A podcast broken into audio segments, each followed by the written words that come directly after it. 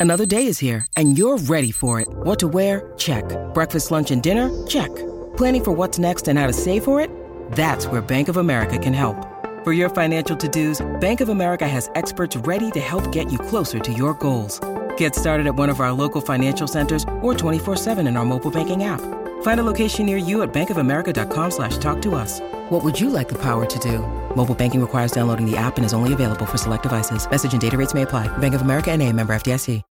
When you need mealtime inspiration, it's worth shopping Kroger, where you'll find over 30,000 mouthwatering choices that excite your inner foodie. And no matter what tasty choice you make, you'll enjoy our everyday low prices, plus extra ways to save, like digital coupons worth over $600 each week. You can also save up to $1 off per gallon at the pump with fuel points. More savings and more inspiring flavors make shopping Kroger worth it every time. Kroger, fresh for everyone. Fuel restrictions apply. Hello, Gyles here. And knowing that we have a family audience, and the Purple People often include some very young people, just to say that today's episode does include some language that some people may find uncomfortable or offensive. Hello, and welcome to another episode of Something Rhymes with Purple. I almost said, Gyles, something rhymes with podcast, which um, I'm not sure it does. But this is Something Rhymes with Purple. Well, I don't know. I suppose you could, something could, if the, religious broadcasting, I've heard of a godcast. I suppose that is true, although it's a bit of a cheat, isn't it? Because it is a riff on podcast. It is a riff, but it is at least a legitimate one, and God came before the pod. Well, some would say God came before everything.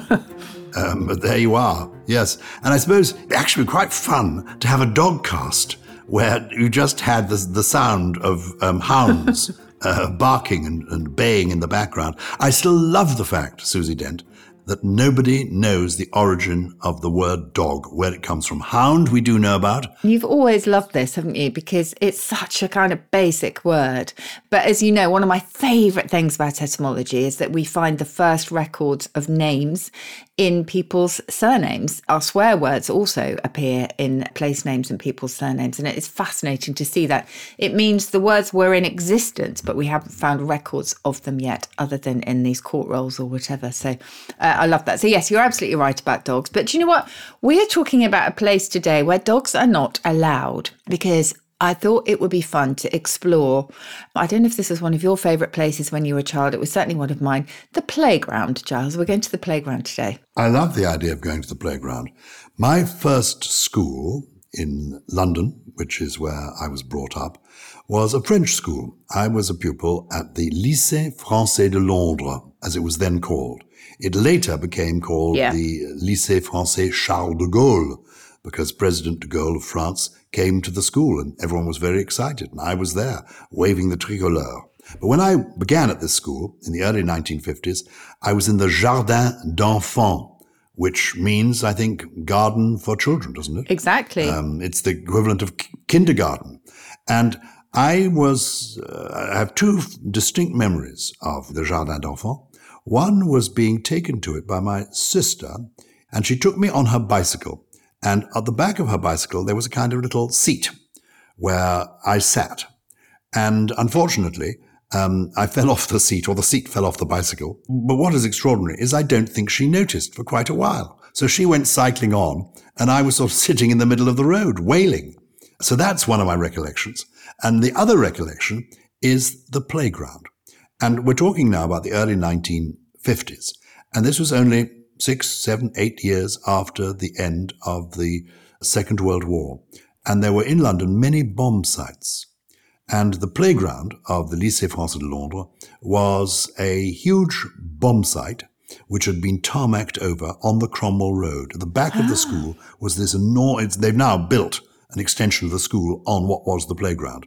But I can remember it was a vast tarmacked area and you could see the Cromwell Road and the museums, the Natural History Museum, the Science Museum, the Victoria and Albert Museum across the road. And we played in this huge playground. So those are my childhood memories of uh, going to the playground. What are your childhood memories of the playground? What was the one you, you, you knew best? Well, I, I have to say that I don't have memories of the sort of playgrounds that I took my kids to, which were just local, wonderful areas where you can meet other parents and it was just lovely to hang out on a sunny afternoon. I only remember the playgrounds that were you know, where I grew up, which were just essentially the fields around me. I would just take off and find my own sources of amusement and trees to climb and things. But I do remember our school playgrounds, and I remember going back years later as an adult to one of the playgrounds at my very first primary school and being inevitably astonished by how little it was because for me it was absolutely vast. And it was a real shock to see that it was actually this tiny little area because I was now tall and grown up. But I used to love I loved swinging and I still do. So whenever I see a playground and there's no one looking or I'm with my now older kids I will get on a swing and just lean back. There's, there's nothing like it.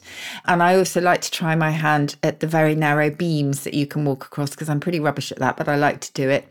I love zip wires. That's another great thing. So uh, that's the great thing about as you know, because you've got grandchildren now, Gyles, yes. it is actually you can relive the joy of playgrounds all over again. You do have a reputation as a bit of a swinger. Um, I loved playgrounds that had all those things like roundabouts and swings and climbing ropes. Uh, and I got involved yeah. quite early on in the adventure playground movement because for a while I was very active in and eventually became the chairman of the National Playing Fields Association, which was a, a British charity mm. founded in the 1920s that tried to improve and create uh, play, recreation and sport facilities for young people. And we got into playgrounds and indeed became a kind of playground inspectorate, making sure they were, they were safe, but also making sure they were exciting. And I think up until really in the 1950s, playgrounds could be a bit dull. They had one of those roundabouts and they had a slide, which was fun usually, but that was about it. And now playgrounds can do so many amazing things and they have these special surfaces. So it's safe, you know, it's much safer now. If you fall over, you're not going to crack your head and break bones. Well, we hope you're not. But they do amazing, they're amazing climbing frames and things to swing from A to B. And, and I love all that. But you are right. There is something in the adult that you want to get to that playground and find there are no children there, and there's no there. We hope there's no CCTV, and there are no child minders keeping an eye on you, so that you could run riot and recreate your childhood by getting on the swing or the seesaw. Do you, do you remember the seesaw? Oh, I love seesaws. I still love a seesaw. Although I think also as you get a bit older, you sort of don't quite relish that sort of bump um, as you come down quite as much as you do when you were little. But it's funny you were talking about sort of recreating our youth. I went to at the seaside quite recently and there was a, a hair braider. So quite often in lovely seaside towns, you will find people who set up a little stall, a pop-up stall, and they braid children's hair and it looks lovely and it's a lovely summer thing. Uh, there was a man there, he must have been in his 80s and he'd let his hair grow a little longer than yours, Gyles, uh, but not too long. And his granddaughter was having a braid, so he decided to have one too. And I oh. thought that was absolutely perfect. So he was totally unself conscious about walking around with a sticky up, very long braid, which I thought was brilliant. So, yes, there's soft play areas as well. But you do say, you say that health and safety is kicked in. That is true. But I remember getting not too long ago in a soft play area, going down a slide, the worst slide burn I think I have ever had in my life. Boy, was that painful. Ooh. So, uh, yes, don't go down there in a skirt, is my advice to anybody. But should we talk about the language of the playground? Please, etymology. Could you begin with seesaw? It's a lovely one. Well, first of all, I would just say that there are some wonderful local terms for seesaws in, you know, so different parts of Britain. And I'm sure we will hear from the purple people as well, their own words for seesaw. So, for example, in I think it might be in the southwest, they're called tittermatorters. Uh, something to do with teetering and tottering, but they're called tittermatorters, which I think is a lovely onomatopoeic thing. So it's really, really a seesaw. The C bit is just a reduplication. So it's one of these reduplicative compounds that we have in things like helter skelter, namby pamby, um, oh my goodness, there are so, so many of them where one part of that compound, one part of that couplet doesn't really mean anything. It's just added for effect. Willy nilly. Willy nilly, shilly shally, dilly dally, all of those. If you think of a sawyer, so sawing a piece of wood, it's quite rhythmical, isn't it? And seesaw, you think of that seesaw, Marjorie Daw, the nursery rhyme. You can sort of replicate that soaring motion almost. So seesaw, seesaw imitates that sort of up and down of the thing itself, which I think is lovely. Uh, so it's, it's been around that word since the 1600s, for, so for quite a long time. But I would love it if the purple people could let me know their local names for a seesaw because they're very colourful. Take me through some of the other things that you see in a playground swings, slides, even the sandpit. Give me the etymology of some of these fun words. So, the playground sense of swing dates from the late 17th century. And swing itself, really in Old English, meant to rush or to fling yourself, which is pretty much what you do if you swing higher and higher and higher. And the swinger that is that you mentioned that is a sort of um, well, first of all, we've got swing, that the jazz swing, the easy flowing but vigorous rhythm. It don't mean a thing if it ain't got that swing. Remember mm-hmm. that. Um, yes. That again is the sort of rhythmical movement which you can imagine if you're sitting on a swing. And in the 1930s, a swinger was a jazz musician who played with swing. And then in the 1960s, and of course it had to be the 60s, the swinger became somebody who was lively, who was fashionable, and then eventually somebody who was into partner swapping. Mm. So it's had quite a strange journey, uh, but the idea is, sh- I think there's there's lots of relatives in in Germanic languages, but it's to rush or to fling yourself. You mentioned the slide, that is related to sleigh, to sled, to slither, and to sledge. So the whole idea is just sort of slipping, if you like, over ice. And of course, slide, you're just slipping over plastic these days. But it's the motion that is behind that. Sandpit, yes. well, I always like the fact, as you know, well, it's a bit dark, but that almost the first sandpits were arenas in Roman gladiatorial contests. Arena oh. goes back to a word meaning sand because sand was used in those big, big, big amphitheatres, etc., um, to soak up the blood. So those almost were the first sandpits that we saw in the sense of a big, big space, but in the modern sense that you will find not not in gladiators uh, arenas, but in gardens or parks. That was from 1898. That's the first record that we have, and it's simply a pit with sand, and sand itself is a Germanic word. What else do we have in the playground? Is there anything else that you particularly loved going on? Well, those things, uh, roundabouts. Well, of course, that roundabout is simply going round and about, isn't it? Uh, I loved those. Yes. I loved jumping onto them when they were moving. Did you like the Magic Roundabout? Oh, the television series, The Magic Roundabout, yes. Made in France oh, and originally that. French and voiced and translated in, I think, by Eric Thompson, who was a man I knew who was an actor and a theatre director and, of course, is the father of Emma Thompson, among other gifted children. Ah, I didn't know that. Well, I think I did know that, but I'd completely buried that fact. So, yes, that's lovely. I was a little bit alarmed when I learned that there were many drug references in the Magic Roundabout. Is that apocryphal, or I guess, obviously as a child you have absolutely no idea? I have no idea. No, I know. And there were supposed to be also rude references in another children's series that I enjoyed called Captain Pugwash.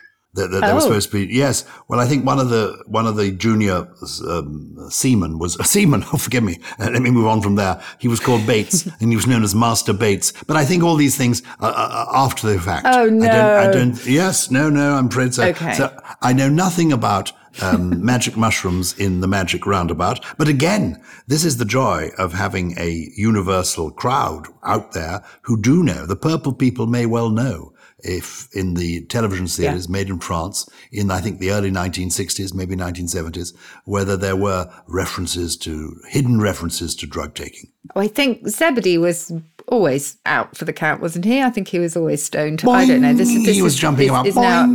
we love Zebedee. Yeah. Like this is my retrospective analysis. But anyway, yes, roundabouts. I can't do roundabouts these days. I just get too much vertigo, and vertigo, of course, goes back to a Latin word meaning to spin, which is exactly what you do on that. And it just yeah, it, it, does my head in quite literally if I go on one of those. There were games I remember playing in the playground. Hopscotch was the game we most played, and you, you oh. in, in, oh. with chalk. And some playgrounds they actually have them painted on. You threw a stone into a, a square, and yeah. you then had to hop to pick up the stone and hop back, as I seem to remember. I don't know the detailed rules. Why is it called Yes. hopscotch, that game? Yeah, so you've got the hop bit. So you're absolutely right. Each player takes turns to hop into whatever squares that you've marked out on the ground to retrieve this, whatever that you're using as a marker. Um, it's so cool because the squares were originally scotched or scored with a stick or whatever into the earth. Uh, so rather than using chalk on concrete as um, as I did, that they were actually just sort of almost dug into the ground, which is why, yeah, you scotch or you score out the squares into which you're going to hop. Very good. Any other games that you used to play in the playground? Oh my goodness. Well, I tell you what, should we take a break and then we'll come back to lots of things? Because I remember uh, playing in the playground jacks, cat's cradle, French skipping. This, well, not so much the slinky, which I did love, but the yo yo. Oh, I remember the skipping. But some of these are are games that you could actually play indoors because they're things with marbles and jacks and all that. But I do can. remember those. But the skipping, I certainly Yes. remember skipping challenges. Oh, let's take a break and then we'll return to the playground. Look, Bumble knows you're exhausted by dating. All the must not take yourself too seriously and 6 1 since that matters. And what do I even say other than hey? well, that's why they're introducing an all new Bumble with exciting features to make compatibility easier, starting the chat better, and dating safer. They've changed, so you don't have to. Download the new Bumble now. Welcome back to Something Rhymes with Purple, where Gyles and I are reminiscing about our playground antics and the sort of games that we used to get up to, um, all of them above board. But I did mention marbles, actually, Gyles, because you're right. Although we would associate it probably as an indoor game, I do remember big marble competitions at school on our playgrounds. And there is an entire lexicon devoted to the mibsters, the, the sort of the really expert marble players that we may have talked about before actually on one of our, our previous episodes. But there are ducks, there are stonkers, there are deagles, there are tors, there are scudders, there are alleys, there are all different kinds of marbles that can be used. And one of the things that you will notice if you do play it, well, eh, whether inside or outside, is the way that the marble player will sort of stoop and the way that they will knuckle down to the contest. They will literally put their knuckles down, which is where we get that expression from as well, which is which is great. I used to collect marbles though, you know, the ones that just looked absolutely beautiful. Yes. You could have onion skins, bumblebees, peeries, penkers. Again, lots and lots of lovely words for those. I did used to play jacks a lot with my sister, probably not in the playground quite so much, but I adored jacks. And in fact, I've still got a set at home. Did you ever play that? Yes, I did. But I, Uh, you mentioned marbles before that, and I was thinking, why are marbles so called? Because they weren't made of marble. They were all mine certainly were made of glass. So they're called marbles for what reason? Because Yes. once upon a time they were made of marble years ago. I think maybe they were actually, yes. And actually, all sorts of different materials are now used. So I think some of the most valuable marbles today are gold stones, and that's glass made with copper, copper crystals. So, yes, the beautiful handmade marbles, but I think maybe the original. Original ones were indeed made of that material. Jacks, we talked about Jack there, is used, as we've often said on purple, used in so many different ways, either as generic term for a man, a labourer, such as a steeplejack, a lumberjack, etc., or for something that is small of its kind, um, jackass, for example, a smaller version of an ass. And I think the smallness is what is going on here with the jacks that we would play in the playground or at home, the little, they're not really counters. I mean, they're just, I don't quite know what you would call them. But anyway, I used to absolutely love it. And my sister was ace at it. Excuse me, you, I'm, I'm so sorry, Susie Dent. You can't simply say you are the world's leading uh, lexicographer. You can't simply say What are they I don't know. I What- don't know what to call them. I mean, this is a kind of well, exactly they're very difficult to describe, but you've got to be able to describe it. They're a kind of- star-shaped pieces of metal. Star-shaped pieces of metal or plastic, aren't they? I'm not sure they are star shaped. I'm Yeah, not sure they are. of. They they are like the- well maybe they are star maybe well, it's not well it's two or three line, metal lines that cross one another. Look, if we had to describe to somebody Yes. who could not see or touch them what a jack was, you and I, we're supposed to be people who know and love language, are failing completely. this is going to be a something right with purple challenge. We would like somebody out there to send us the briefest, best description of a jack to somebody who cannot see it and cannot feel it, but can only have it described to them. The most accurate description of what a jack is, uh, looks like, please, and, and send it to our, uh, our new address, purplepeople at somethingrhymes.com. So if, if you can come up with this perfect definition of a jack, clear, crystal clear, send it to us at purplepeople at somethingrhymes.com. I will once say that they were originally pebbles, I think, which makes the whole thing much easier. And the ah. game of jacks, just for anybody who's got no idea what we're talking about, it's played by tossing small, round pebbles or the star shaped, I would say, pieces of metal. And you have to toss one up in the air and then pick up a ball from the ground and then catch the jack. If you get one right, then you have to pick up two jacks and three and four and five until hopefully you get all 10. It is, it's uh, absolutely, well, it's so simple, but it's beautiful in its simplicity. I love it. Anyway, enough about jacks. Uh, we will see what comes back from those. What about yo-yos? Did you ever use yo-yos? Did I use a yo-yo? I love a yo-yo because, uh, and in fact, for a while I was quite good at yo-yo. I had a, a, a traditional wooden yo-yo. It's it's a again difficult to describe. It's a, a round object with a piece of string that sort of goes around the inner workings of it, and you would make it go down and up and down and up, uh, and you mm, competed as to see who could have the most going to the bottom and coming to the top without it stopping and dangling there off the rope. What is the origin of the word yo-yo? Um, yeah, interestingly. So I will give you the dictionary definition of this so we could. It's a toy consisting of a pair of joined discs with a deep groove between them in which string is attached and wound, which can be spun alternately downward and upward by its weight and momentum as the string unwinds and rewinds. There we go. Um, and then, of course, it's become a metaphor for anything that repeatedly fluctuates. So we think yo yo came to us from the Philippines, actually, probably from a language of the, of the Philippines. And the yo yo has been popular there for hundreds of years. It didn't really become the latest thing for us until the late 1920s, but it had been around even in ancient China and Greece, toys resembling the yo yo. Yeah, so that's it. It was an absolute craze. I also remember and they were banned from school.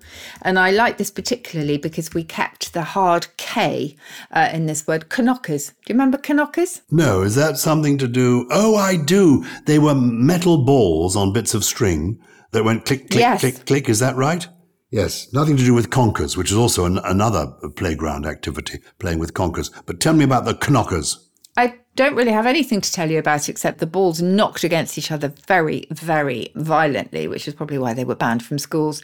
But as I say, I just like them because we we keep the hard K, or we have put in a hard K, which, as you know, we used to have in Old English with the Germanic borrowings that we made. So we were knitting and we had a knight, um, perhaps on our knee, etc. Very good. So, uh, so that's a favourite of mine. Yeah. Slinky. Do you remember a Slinky? That actually wasn't a playground toy because you had to have stairs for it to go down. I loved Slinkies. That wasn't a playground toy. Oh, I loved Slinkies. Maybe near a Christmas we could do a, an episode devoted to those toys, like like the Slinky, like the Rubik's cube, that became sort of obsession obsessions for a while. That would be lovely. I'd also love to do more on nursery rhymes, so we can talk about here we go around the mulberry bush and various other things that you might find being oh. carried out in playgrounds. Because you and I have mentioned before Peter and Iona Opie, who collected the language of the playground playground and some of the wonderful rhymes and sayings that they found in playgrounds up and down the country. It's the most beautiful, wonderful collection.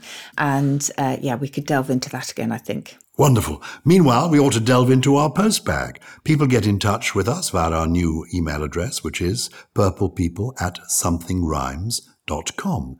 And uh, I think we've got a, a message from somebody uh, with a wonderful surname. It's Neville Sweijd. Hi, Susie and Gyles from Cape Town, South Africa. The other day I was uh, watching the astounding Wimbledon final, and I was wondering about the origin of the term tennis.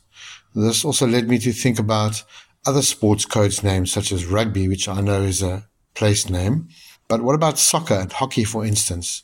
Thanks very much for my regular Tuesday fix. I think you should think about coming down and doing an international purple tour. Thanks very much, Neville from Cape Town. Oh, thank you, Neville. I said a wonderful name. It's actually spelled S W E I J D. I hope I'm pronouncing it correctly. Sweijd. I love South Africa every time I've been there, and I've been right across South Africa Johannesburg, Peter Pietermaritzburg, Cape Town, some wonderful holidays on the wine coast, ending up places like, uh, well, just uh, fantastic. Let's not indulge ourselves with that because we've got questions to answer. Very good questions too. Tell us, Susie, the origins of or Is he right about rugby being named after, is it the school or the town of Rugby that gives the name to the sport? Yes, the school. The school, well, both. Soccer was actually, well, I think most people know this, a shortening of Association Football. So that was the official name given uh, in the late 19th century to the game. And that was to distinguish it from what was called rugby football. So soccer, we have soccer, we have rugger, um, etc.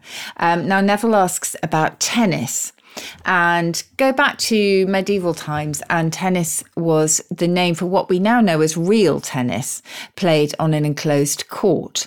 But then, since the late 19th century, it's referred to the outdoor game primarily that we call lawn tennis, really. And the name probably, we say probably, comes from the Old French tenir, meaning receive or take. And this is what the server would call out to the opponent as they served tenez. Um, we think that's where tennis uh, comes from. And Neville also mentions hockey, and that actually goes back to a French, old French word hoquet, meaning a bishop's crozier, really, or a hooked staff or stick. And of course, that hook is a direct reference to, to the sticks that are played in the game. I loved playing hockey, I have to say. I miss hockey.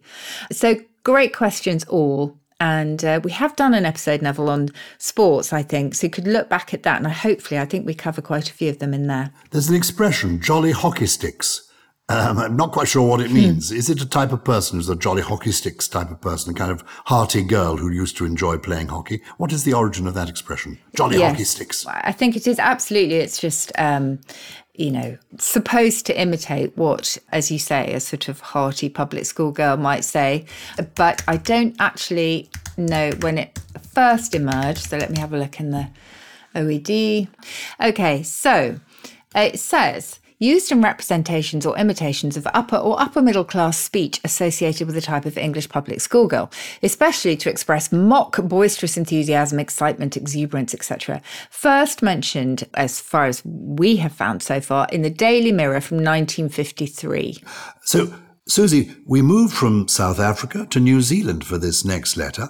It says, Hi, Susie and Gyles. We were recently discussing when and why we use the word an before saying a word beginning with a vowel, i.e., an old man, but use a before other words, i.e., a lovely lady, an old man, a lovely lady. To be fair, I've no idea why, just that it sounds correct when I say it.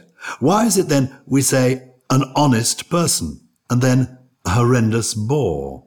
That's uh, an inquiry from Graham Webster in New Zealand, who adds rather charmingly, please bring your live show to New Zealand. I'd even pick you up from the airport. If you'd pick up the flight costs as well, uh, Graham, you can be sure we will be coming to see you very shortly. Um, what are the answers to his questions?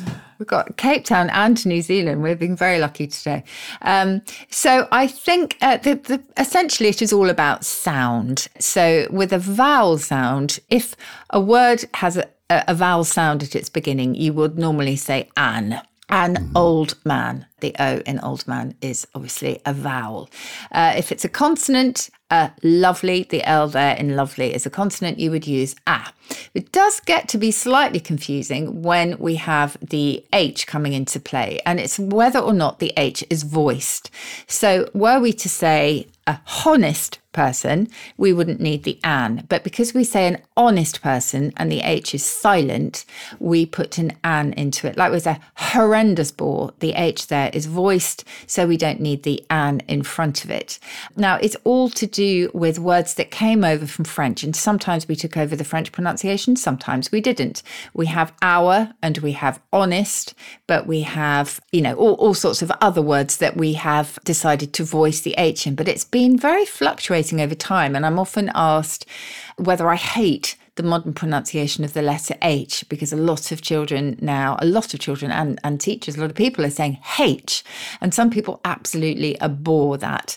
And the only thing I would say is that H has dipped in and out of fashion in terms of whether or not we voice it for centuries. And it was actually correct, as you will know, Gyles, to say an hotel to miss yes. off the H sound from hotel, hospital, likewise. And and then we decided to voice it. So it's gone in and out of fashion. But in answer to Graham's question, it is all about how we pronounce the, those beginning letters, the letters that begin the words after the a or an. Does that make sense? It makes total sense. Very good. Okay, do keep writing to us from wherever you are in the world, and please invite us over to your part of the world. I've never been to Brazil, by the way, where the nuts come from. Do we have, Susie, a trio of interesting words from your personal lexicon? Uh, we we did. Well, not I didn't make any of these up, but um, but I do love them, and I love this first one particularly because it is well known amongst the Countdown community, the Countdown show that I work on. There's a group of absolutely seasoned expert players, but also beginner players on it called Apterous, where you can try out your skills on there. And Apterous actually means wingless. Now, I still to this day don't quite know why they called it wingless. Perhaps you get your wings when you go on Countdown, but Apterous means wingless. So any any creature that doesn't have wings is Apterous.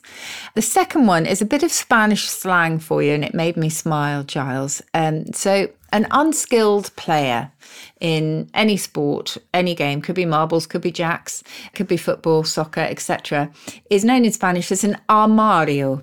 A R M A R I O, which translates literally as a wardrobe because they stand still and don't do much. Oh, as in armoire, yeah. Armoire, exactly. And finally, a word from Yiddish for you. And Yiddish is so good at dismissal and particularly good at words for sort of nonsense. So this means baloney and hot air, and it's shmegegge. So S H M E G E G G E, shmegegge. These are wonderful words. Those if are my you, three. If you want to remember them, you have to write them down in a notebook actually and repeat them to yourself time and again. It's rather what you have to do with a, with a poem. If you want to learn it, one of the best ways I find of learning a poem is just to do two lines at a time and to write them down, to write them down repeatedly, to get, get a page and just write the poem, write the first two lines down again and again and again, and then learn them overnight. And then the next day, next, do the next two lines and gradually build it up. But actually writing it down, there must be research that tells us why that works, does help. Can I just correct myself because I've just double checked the pronunciation in the OED and I think it's schmagegi rather than e at the end, schmagegi. Um, anyway, however you pronounce it, it is absolutely brilliant. It can also mean a fool, by the way. Um, but yes, onto your poem, Gyles. Schmagegi. Schmagegi. that sounds much more yes. fun as well. It's more memorable. I think the poem I've chosen today is memorable. It's actually quite a complicated poem and it's short uh, I, I, chose it simply because I came across it. I knew we were going to talk about uh, the playground today. And I thought, oh, look, oh, here's a poem called The Playground, written by an American poet, Richard Moore. And uh, it's, well, you listen to it and see what you think. It's superficially about a playground, but it's about much more than that. It's about childhood and it's about life and it's about old age. And the playground is just where it begins. Over the playground where ancient and wizened trees touch odours to the air to draw the latest bees, children swarm on the lawn, muss the grass with their toes. What can they touch of dawn? What sweetness as it goes? Dew that will turn to tears and trickle through their sleep and through their future years, till they, they too, are old and in their wisdom weep a honey dark and cold. Oh. It's thought provoking, isn't it? Call the playground, but there's a lot going yes. on there. By Richard Moore. Oh, anyway, that's so wistful. To, it is. Yeah. It, it's it's wistful and it's slightly disturbing. Um, and if mm. you go, there's a, a, marvelous website that I sometimes pop into called the Poetry Foundation, and you'll find several of his poems there. I'm going to discover more about Richard Moore. Lovely. Thank you for that. And thank you to everyone who has been listening to us today. And thank you for following us wherever you get your podcasts and on social media. Just a reminder it's at Something Rhymes on Twitter and Facebook or at Something Rhymes with on Instagram. We also have the Purple Plus Club where you can listen ad free and you'll get some bonus episodes on words and language. Something Rhymes with Purple is a Sony Music Entertainment production. It was produced by Nayo Dio with additional production from Nemi Oyiku, Hannah Newton, Chris Skinner, Jen mystery. And at the helm today with us, hopefully for a while, it's Matthias. And Matthias is going to be flying our plane all the way to South Africa and then New Zealand and then on to Brazil. Oh, yes.